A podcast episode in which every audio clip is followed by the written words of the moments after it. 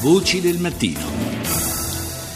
Voltiamo pagina, cambiamo argomento a questo punto. Il, parliamo del viaggio del Papa nel Caucaso. Una, un, un, in programma ci sono moltissimi incontri. È la seconda giornata del Papa in Georgia.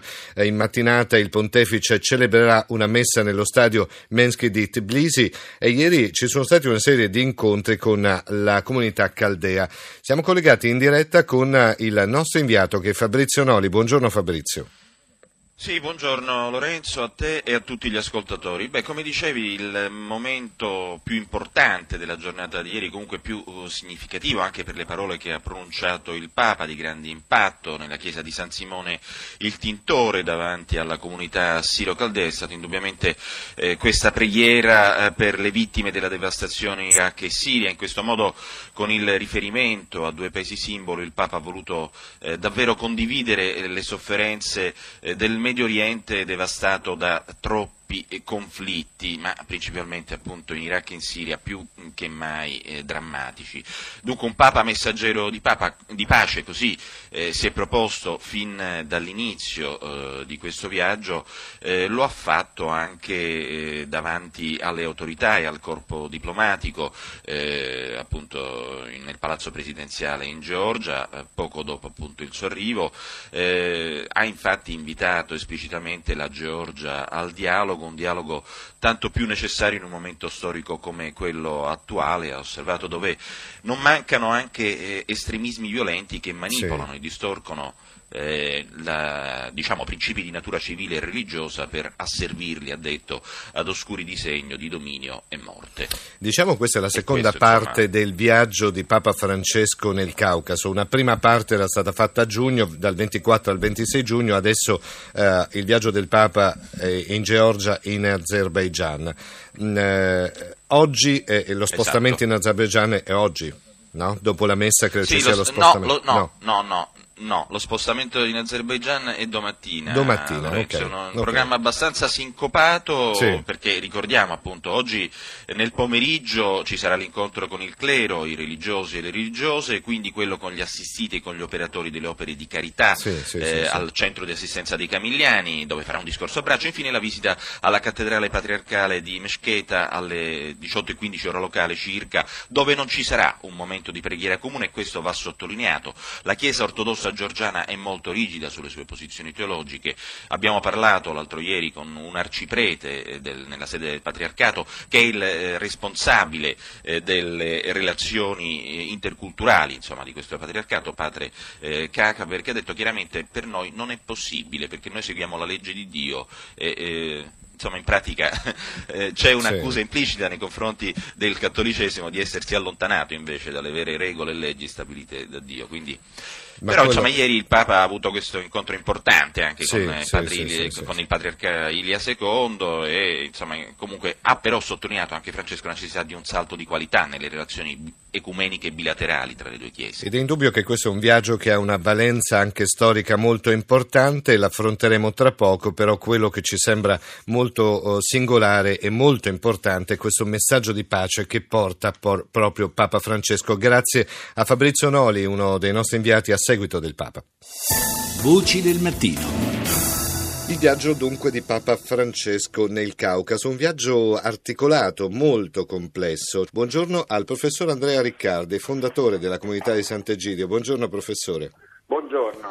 Già ministro per la cooperazione internazionale e l'integrazione, conoscitore anche profondo della, della, storia moderna e il Papa in questi giorni si trova in un'area della terra dove c'è comunque una forte tensione, soprattutto tra Armenia e Azerbaijan per l'enclave del Nagorno-Karabakh. Quanto questo viaggio di Papa Francesco può distendere gli animi oppure aprire al dialogo? Ma innanzitutto Papa Francesco è Papa delle periferie è un po' scelto la periferia dell'Europa. Pensiamo che questo Papa non è stato a Parigi, a Londra, a Berlino, ma è stato già in Armenia e ora va in Azerbaijan. E perché lavora nelle periferie? Lavora nelle periferie proprio perché qui c'è un gravissimo conflitto. Io direi ci sono due conflitti che si intrecciano.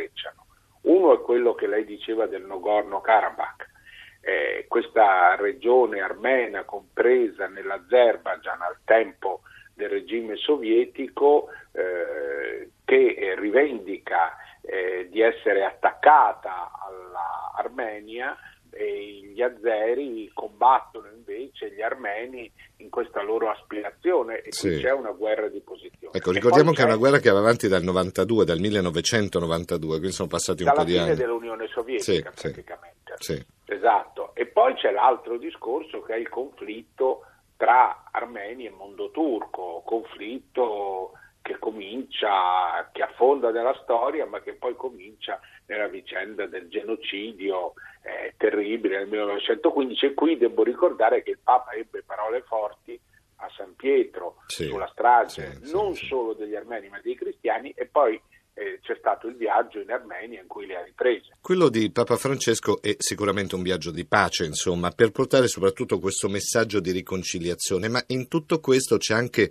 una sorta, possiamo chiamarla rete, professore, una rete che sta creando Papa Francesco per l'unione dei cristiani soprattutto. Sì, una grande rete. Io direi una rete di visite e una rete personale di contatti. Eh, un contatto importante è quello con gli armeni. Lui li conosceva già da Buenos Aires e veramente questa piccola chiesa, antica, antichissima chiesa cristiana, ma davvero piccola, lui l'ha trattata con grande rispetto e con grande diciamo, umanità.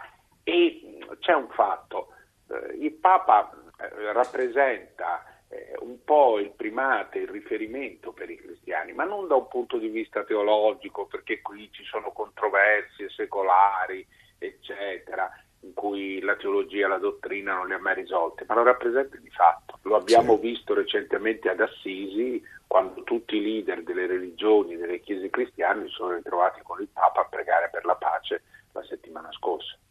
E oggi, eh, primo ottobre, la giornata inizia proprio tra qualche, tra qualche ora con la messa. C'è un fittissimo calendario, una serie di incontri che Papa Francesco porta avanti. Quanto in effetti può essere colto questo messaggio di unione che eh, porta Papa Francesco in paesi come appunto quelli del Caucaso dove da sempre, lo dicevamo, c'è una forte conflittualità. Ma vede, la globalizzazione non ha creato un mondo cosmopolita, ha spesso esacerbato le differenze, i contrasti. Io penso che Papa Francesco vuole riempire i vuoti e i conflitti della globalizzazione con un messaggio di vicinanza spirituale e umana e soprattutto vuole dire che la violenza e, la guerra lasciano il mondo peggiore di come l'hanno trovato e che tutti sono sconfitti dalla guerra. Abbiamo visto giorni fa, martedì scorso, lunedì scorso, Sì. la firma dell'accordo di pace in Colombia, una guerra civile che durava da mezzo secolo, ebbene anche lì si è visto l'inutilità della guerra. Questo penso è l'esperienza storica che Francesco porta, tentando di unire e di riavvicinare. E allora, grazie al professor Andrea Riccardi, ricordiamo Grazie fondatore lei, della comunità di Sant'Egidio. Buona giornata, professore, grazie ancora.